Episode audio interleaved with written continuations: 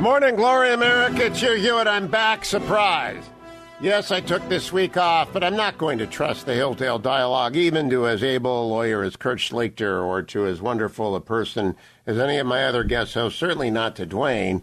I am back because the Hillsdale Dialogue has embarked on a new and very important series. And I will remind you, if you missed last week, Dr. Arnn and I were together a few weeks back in the Kirby Center in Washington, D.C., talking about the Hillsdale Dialogue for 2021 in, in times of tumult, in times of great stress. And, and I said to him, you know, we, we have lost the argument about freedom with our young people. They're running around thinking AOC actually knows what she's talking about. He said, So you're ready to get serious? And I thought, Well, I've been serious for eight years, but no, I mean really serious and argue freedom. So let's go back to the beginning. And, and so, pursuant to Dr. Larry Arnn, who joins us, we are joined by Dr. David Raney. Dr. Raney is a professor of Hillsdale's History Department. He is the John Anthony Halter Chair in American History, the Constitution, and the Second Amendment, a product of the University of Chicago, cheerless, bleak, wintry. But nevertheless, he, he stayed in Illinois, got his MA and PhD from Urbana Champaign. You you were, I mean, I, I took a, a, shot there because John Podhoretz listens to the show, and I always like to run over the University of Chicago. Do they even have a mascot there, Dr. Raney? I mean, or is it just always rain? Is is rain and cloudy the mascot in there? no, well, they're actually they are they are the Maroons. Uh, so uh, yes, uh, as in the, the color red, and I think that might actually probably define uh, much of the politics of the place now, certainly more so than when I was there. But uh, one one interesting fact about uh, Chicago: the most popular uh, dating destination was actually the uh, the Regenstein Library, um, which uh, uh, was the centerpiece of campus right across from my dorm. So uh, uh, it was, as some people would say, it's a place where fun would go to die. you know, and they have now annexed in the Obama Museum and Library. And so uh, history will be certainly understood differently uh, by those who, who, who pass through the Obama Library when President Obama completes it in a few years. It's on the affiliated with the University of Chicago. I don't know if Nathan Tarcov is still teaching. I had him as an undergraduate decades ago, Dr. Arnn. But does the University of Chicago still carry on any of its Leo Strauss's traditions? Yeah, Tarcov, and there's a few others. They've got a fair political philosophy program. Of course, the great Leo Strauss was there, and that you know was its high point. And Joseph Cropsey, who died a few years ago and was Strauss's one of Strauss's early students, uh, he was a bulwark of the political philosophy teaching there for 40 years. So you are one of the remnant, Dr. Raney, and I would like you to put into context, first of all, the Mayflower Compact. Last week we talked about the laws of Virginia, and this week we turned to the Mayflower Compact. I've always begun my con law classes by the reading of this. I never knew about the laws of Virginia.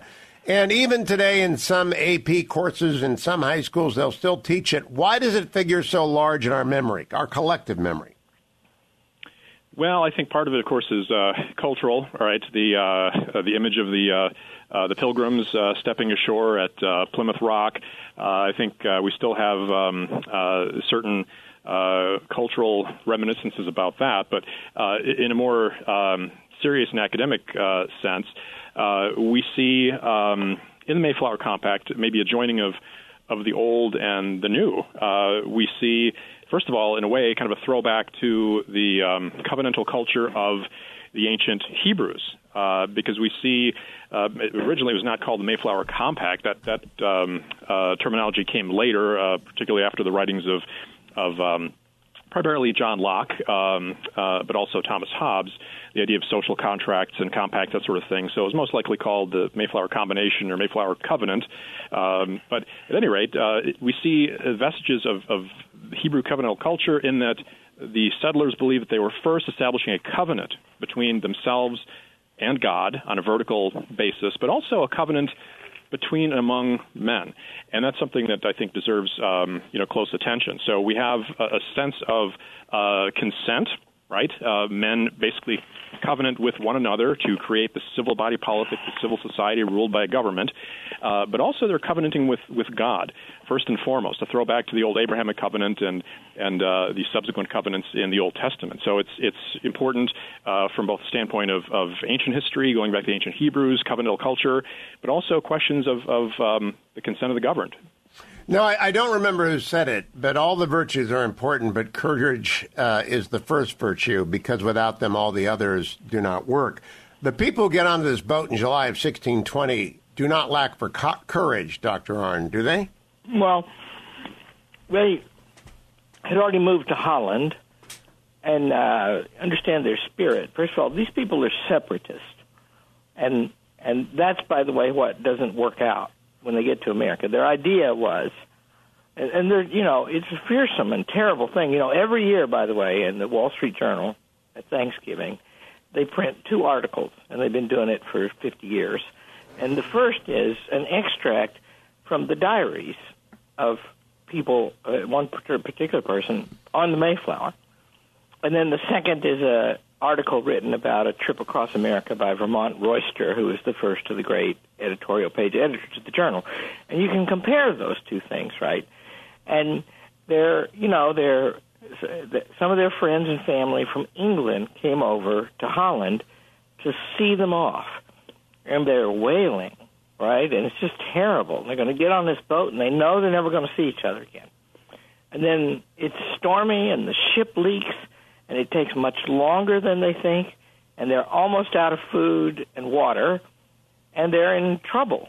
And then they land in the wrong place, too far north. And so, and they, you know, only half know that. And so, at, at that moment, you know, they've, and why did they go? Well, they believed, and see, this is something that had to get discarded, and, and, and it wasn't just James Madison there's 150 years of history from these days till the uh, in the first settlements to the beginning of the American Revolution, which really started in 1763. Now, what did they learn? They came across the ocean and thought, we'll found our own place. It's some huge place up there. Nobody knows how big it is. And we'll found our own place and we'll practice our religion just among ourselves and everybody who lives with us is going to practice the religion. And so they intend they didn't it wasn't religious freedom was not the idea in their mind, except that everybody could have it because everybody could have his own community dotted all over this vast place. well, it took them a long time to find out that didn't work. Well, in a long time, by the end of the 150 years, freedom of religion was a commonplace idea in America because you know they they they they just found out that religious strife broke out even in small communities. And so a better policy was let people worship as they please.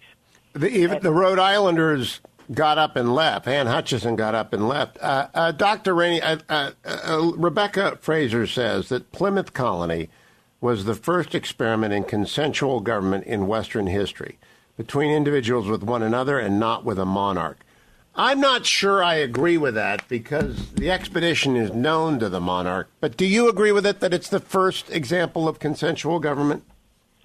Well, I, I think for all intents and purposes, we could probably say that. I wouldn't, I wouldn't, uh, I wouldn't take issue with that.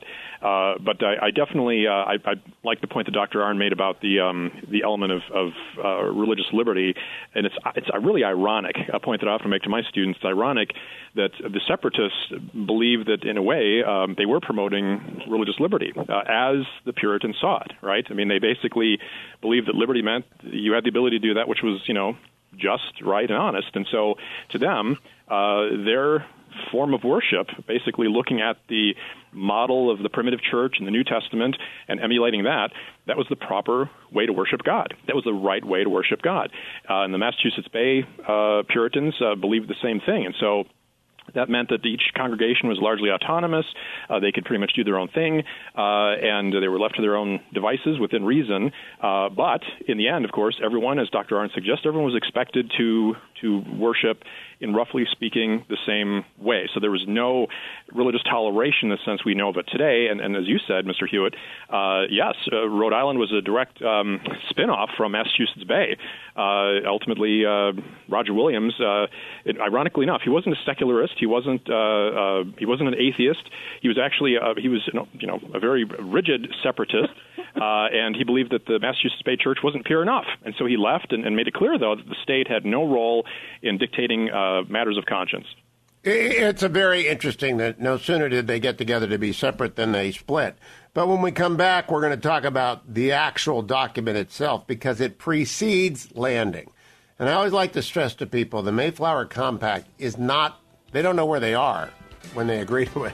They, they just sign on. And so, what is it that the first voluntary association of people who have agreed to govern themselves come up with? We'll find out after the break. Don't go anywhere. It's the Hillsdale Dialogue. I'm Hugh Hewitt. We'll be right back. Welcome back, America. I'm Hugh Hewitt. Dr. Raney is a professor of history at Hillsdale College. Dr. Larry Arnn is the president of Hillsdale College, and we are talking about the Mayflower Compact in our series of where did we come from? Specifically, where did Americans come from, and why is freedom in our DNA? Dr. Raney, I like to emphasize these people were nuts. And by that I mean uh, today, when a group of uh, young entrepreneurs approach me for advice or they want to invest, you know, I always tell them about how hard it is to start a company. I tell them young people who are about to get married how hard it is to have a marriage. I tell everyone about how hard things are. Nothing actually is hard relative to what these crazy 102 people decided to do. That's that's exactly right. They were taking uh, a big leap into the unknown. Uh, now, of course, they were familiar with the um, the Virginia uh, settlement, and in fact, it was actually the Virginia uh, company uh, that um, had uh, basically granted them the permission to settle in the northern uh, realms of their colony. But as you indicated before, uh, they ended up getting blown off course. They were probably shooting for somewhere near the mouth of the Hudson River and ended up, of course, in Plymouth. And that meant that they were without um, really a form of government. Uh, they weren't going to be governed by the laws of Virginia because they're outside the boundaries of Virginia. So they had to uh, come up with some uh, form of, of law that would govern their behavior. Uh, and, and that's, of course, what we have with the Mayflower Compact, which they signed in November of 1620. Well, well, tell us a little bit about from whose mind does it spring like Athena fully formed? Who, who writes the thing down? right. Well, well, most of it, of course, I, I would I'd say it was a, joint effort, but uh, much of it, of course, was the uh, inspiration of uh, William Bradford. And I always recommend uh, his his excellent um, history of Plymouth Plantation, which uh, uh, is is um, spectacular. It was it was compiled over the course of about 20 years, um, and uh, the man was governor of Plymouth 30 times uh, up until 1656. He died the next year, uh, but he was really the inspiration of much of this. He provided uh, the stability the colony desperately needed. Uh, so, uh, so he was really kind of the driving force behind uh, all of this. But, but there, it's also important to, to note, I think, that um, that this group on the Mayflower was not simply composed of the, the devout, the faithful, um, the so-called um, visible saints, those who could you know show that they were they were truly among you know God's elect and destined for salvation. Yes, they had 35 of those saints, but they also had 67. I tell my students not sinners, uh, but 67 strangers, those who were not yet members of the elect, uh, but they were still important to the colony. Uh, these were people who were carpenters, uh, uh, coopers, uh, people who actually were able to to do things that the colony would need. So it was meant to be a joint effort, and of course the the, the uh, the leaders of the colony understood that those, especially those strangers, had to be kept in check, and so everybody needed to be governed uh, by a singular document. They've also got 30 sailors, which is a recipe for mayhem, uh, and so that, they've got uh, they, they turn around, they go back, of course, but they got 30 sailors. Let me ask you, in, in it's a brief segment again. What do you think of William Bradford? I, I have a very hazy image of the man. Well, I, I, I have tremendous respect for the man. He was he was clearly uh, he was pious. He was devoted to God. Uh, he was um, uh, he, he was a brilliant man, and uh, he was really what the colony needed at its at its, um, at its uh, genesis. Uh, without Bradford, I'm not sure that this would have gone the way that it did. In fact, I'm, I'm pretty convinced it would not have. And he was also instrumental um, after that initial, um, not to delve into economics, but after the initial uh, period in which the colony was basically run as a communal venture with people uh, working. Uh, uh, pardon the expression, but uh, each according to his ability. Uh, he would then receive, uh, according to his need, uh, materials, food, and such from the common store. Bradford realized that that was a recipe for disaster, that people were becoming indolent. They were, as he put it, um, slumbering over their tasks, in his words. And so he, he revamped that process and said, listen, uh, I want to basically, I want to provide the sorts of things that Dr. Arnn mentioned earlier, uh, incentives for, for work. Uh, I want people to own their own land. I want people to be able to benefit from the fruits of their labor. And by transforming the, the colony from this communal venture into one based on, uh, on private enterprise, the ownership of private property, uh, it, um, I, I would argue it saved the colony. You go to, go forward 350 years, and Mao tries that communal farming thing, Larry Arnn, and, and, and the same thing happens, right? They have the greatest starvation in history with the Great Leap Forward because people want to keep what they grow. It's it's it's not it's not news to anybody, is it? Well, um, yeah. They so I want to I want to step back one step and say something I think is fundamental. Oh, we're running well, out of time. We're, wait, come back and say something fundamental right after the break. The Hillsdale Dialogue continues. The dog is here to make us all stay awake. Don't go anywhere. It's the Hugh Hewitt Show. Welcome back, Americans. Hugh Hewitt. The Hillsdale Dialogue is back this week. We're talking about the Mayflower Compact and the second of a series on where did American freedom come from and why we ought to cherish it. Uh, I'm joined by Dr. David Raney, professor of history. In fact, he holds the John Anthony Halter Chair in American History, the Constitution, and the Second Amendment at Hillsdale College. Dr. Larry Arnn is the president of Hillsdale. All things Hillsdale are found at hillsdale.edu, including the opportunity to subscribe for free to Imprimis, a wonderful journal that will arrive in your mailbox monthly. If you just subscribe, it's absolutely free, and all of their online wonderful courses. Dr. Arnn, when we went to break, you said you wanted to go back to something fundamental. What was that? Well, um, we have to understand this document as a microcosm of two things coming together. Uh, the first is the whole history of the West, uh, the Hebrews, uh, Christ, Greek philosophy, which produces a certain outlook on human nature, the correct one, it tries to argue. But then the second is this new world, right? And so this document, the Mayflower Compact, is, in my opinion, much more indicative of what's going to happen than those harsh laws that were adopted in Virginia uh, a decade earlier. Because uh, look what's here, right? Recognize the authority of the king, who, however, immediately becomes irrelevant. Then uh, recognize God and then make a pact with one another. And you know they do that. Uh, only the men sign this, and and uh, Hannah Nicole Jones of the New York Times makes a lot of that, right? But the truth is, both the men and the women needed the family, and they voted by families. And uh, and you know the family is what's remarkable about this group of people because they didn't come over here just to quest for gold. They came here to establish a life and a life of their own making and choosing. And the idea that they, each individual, had a right to be a party to the compact, along with, as David Raney points out, with God. This is a, a completion, in my argument, a perfection of the whole history of the West. And, and because it's this moment, uh, as you're about to say, as you were saying, it's this moment when their lives are at stake, and they've already lost people and they're about to, in the winter, land on a hostile shore of which they know nothing, and they know they don't have any food, then at this moment, they stop and make a plan about their relations with each other. And that means that it's one of the purest and cleanest things. It, it actually partakes of the same spirit of the Declaration of Independence, which itself is an act of treason and which was made at the moment of an outbreak of a terrible war between a nation that didn't even have an army and the greatest military power on earth, right?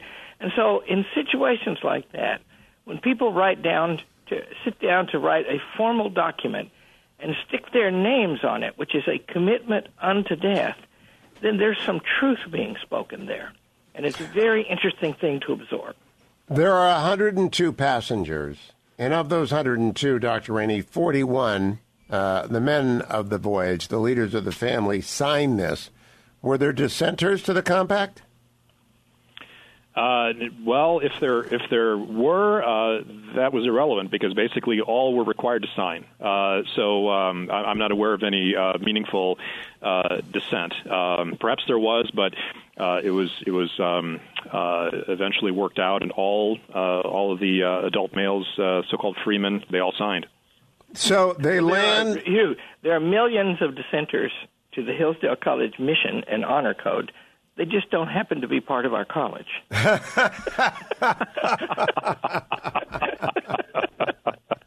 so they probably did, they went to Rhode Island. Probably Yeah, They're in Rhode Island right Well, now. What we what we say to them is what the Pilgrims said.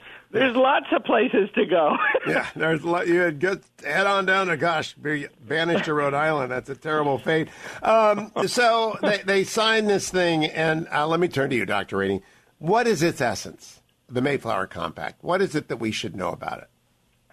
Well, I think Dr. Arnn already summarized uh, summarized it quite well, and I, I wouldn't presume to to add uh, much to that. But I would I would just um, say that this, in some ways, is a um, it's it's a bridge uh, between um, the ancient and the modern. We talked a bit about. Uh, the um, Hebrew idea of a covenantal culture, uh, the Abrahamic covenant, the, the Mosaic covenant, um, but this is something that continues even down into, for example, uh, the Revolutionary War. Uh, if, if you page through the American Heritage Reader, you'll find later during the American Revolution uh, that um, the Continental Congress, uh, not some private body, but the Continental Congress called for days of, of, uh, of uh, yes, Thanksgiving, but also humiliation, fasting, and prayer. Why? Uh, because they believed that their society still had a covenant with, with the Almighty, with God. And uh, that meant basically um, obeying God in all particulars. And there was a sense that, especially early in that war, the American Revolution, uh, things were not going so well. Think of 1776. It was a glorious year in many respects, but not so much if you look at the battlefield uh, for the uh, American patriots. So there was a sense early in the war that things were falling apart, and it was because the American people they weren't pious enough. They they weren't right with God. And so if you look at those documents, which again in the American Heritage Reader you can see that the, the, Congress is calling upon the people to humble themselves before God, to get right with God. Otherwise, uh, they made it very clear that the colonists um, uh, they would not they would not win, they would not prevail. God did not reward uh, the largest army or the strongest navy. He rewarded those who were most faithful to Him, and whoever was most faithful to Him would actually ultimately win. And so I, I think you, you can see some of the, the early elements of that here uh, in the Mayflower Compact as well. That uh, we have to we have to get right with God first, and then other things will fall into place by uh, by virtue of God blessing us for for doing what's uh, His will. Now, I want to I want to dwell for a moment on the fact that it was written down.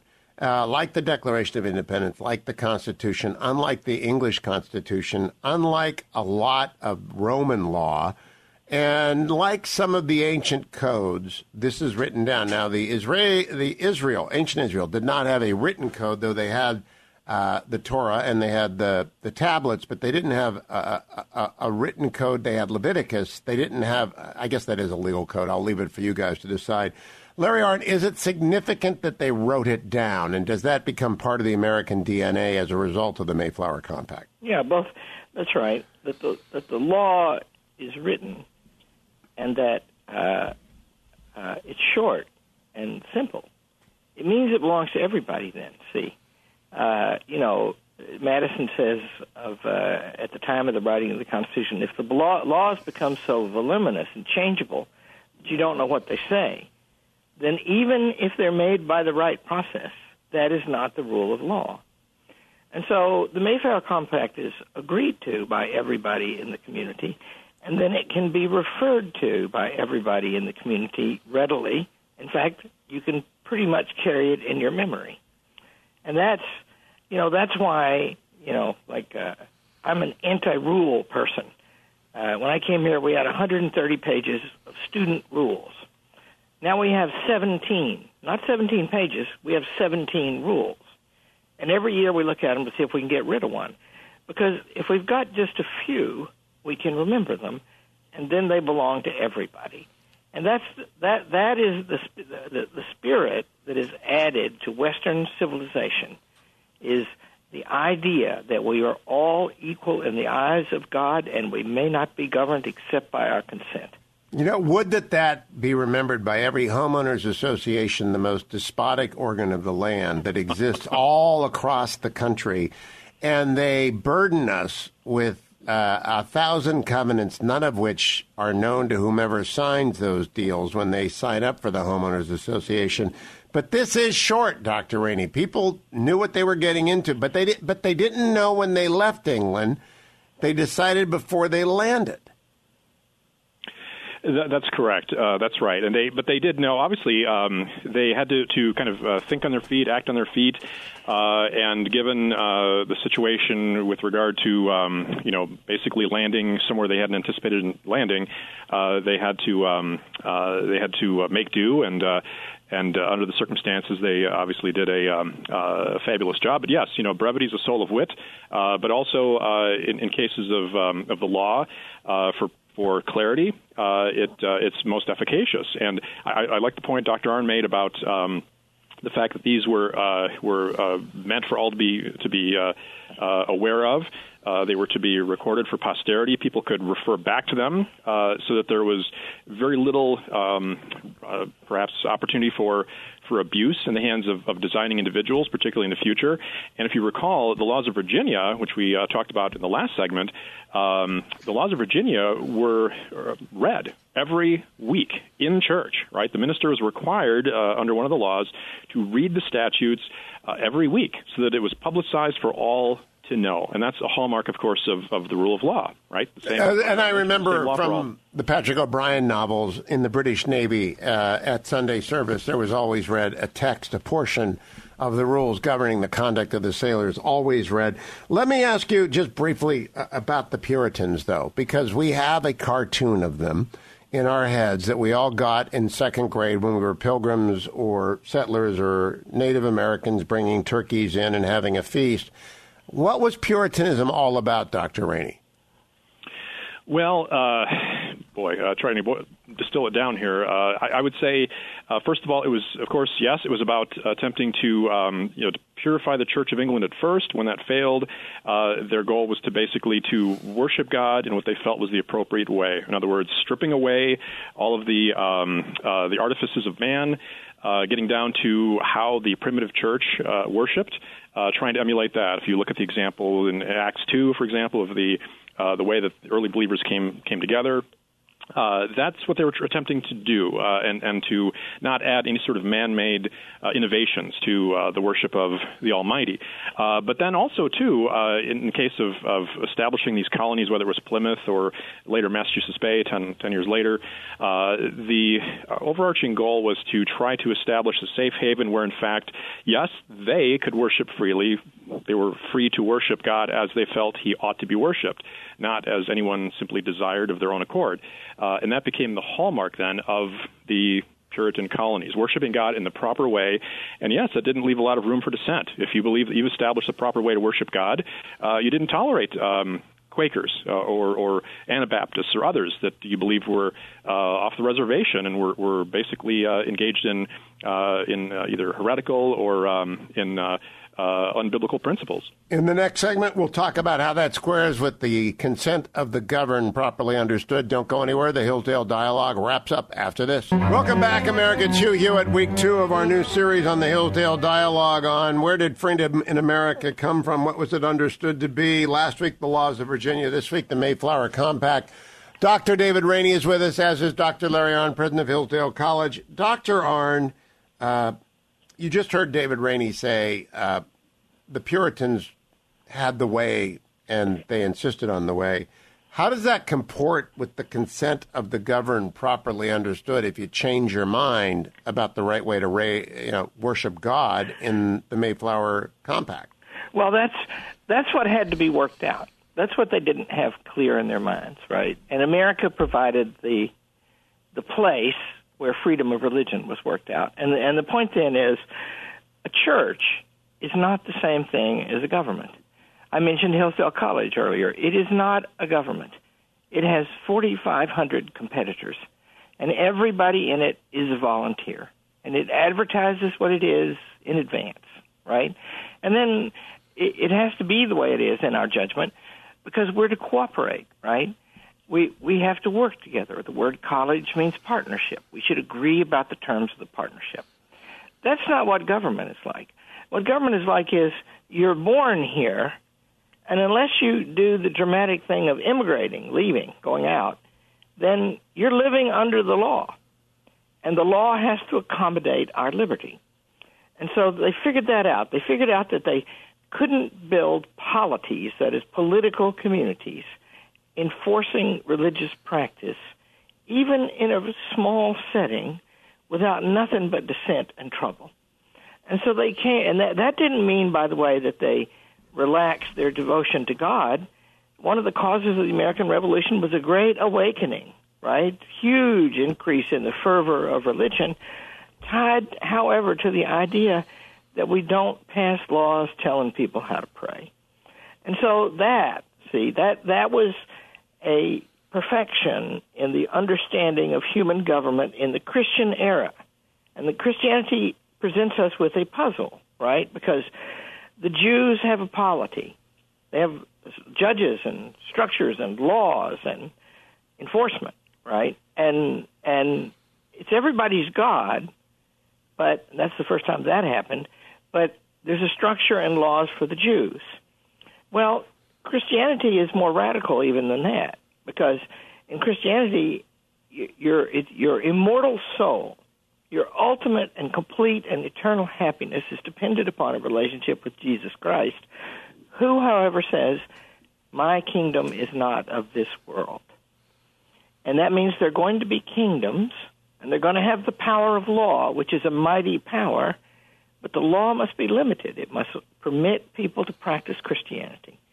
And and that's and so this freedom of religion idea is implicit in those arrangements by coming from the mouth of Jesus Christ. And it's a different kind of thing than had been known before. And it took a long time to work it out. And the final working of it out happened on this continent in the colonial period. So, Dr. Raney, the, the Mayflower Compact begins an organization. How does it fare over the decades? Well, I think uh, it it, um, uh, it, it fared fairly well, but uh, in the end, the settlers realized that the Mayflower Compact was basically a, um, a, a beginning, not an end, not an end as in goal, but as as in um, a final point, uh, because the document itself um, makes it very clear that they expect there to be uh, in the future um, what they call equal laws, ordinances, acts, constitutions, and offices, which uh, uh, from time to time would be uh, created for, quote, the general good of the colony, unto which we promise all due submission and obedience. And so, really, uh, like, um, like um, good constitutions, it created a an enlightened framework uh, that the colonists could ultimately build upon. Yes, establishing uh, key, unchanging, fundamental first principles, uh, but first principles upon which one could build as uh, circumstances and exigencies required. Not again uh, permission or, or, leave to change those fundamental principles, but uh, leave to, to, build upon them to fulfill them. So, Dr. Arnn, to, to conclude, because we will next convene in the new year. Uh, by 1620, we've got the laws of Virginia, we've got the Mayflower Compact, and the revolution begins in the 1660s how, in the 1760s. How important are the next 140 years to understanding the American character? One minute. Uh, speaking politically, uh, they built the most representative and complete system of free government in human history all over the colonies. And that experience laid the ground for the American Revolution and the governments created by it. And one must remember that the decisive phase of this learning about how to govern ourselves as free people comes between 1776 and 1787 because the first constitution they wrote during the Revolutionary War, the Articles of Confederation, did not work.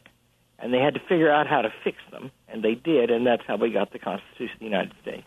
The innovations of free people are how we got here today. And those innovations began in the laws of Virginia we discussed last week in the Mayflower Compact this week. And when we return in 2021, we'll continue the journey because you just got to know. Because if you don't know what you've got, you'll lose it. Dr. Larry Arnn, thank you so much. Professor, thank you so much, David Raney. We will talk to you in 2021 America. I'll be back on Monday with the next Hugh Hewitt Show.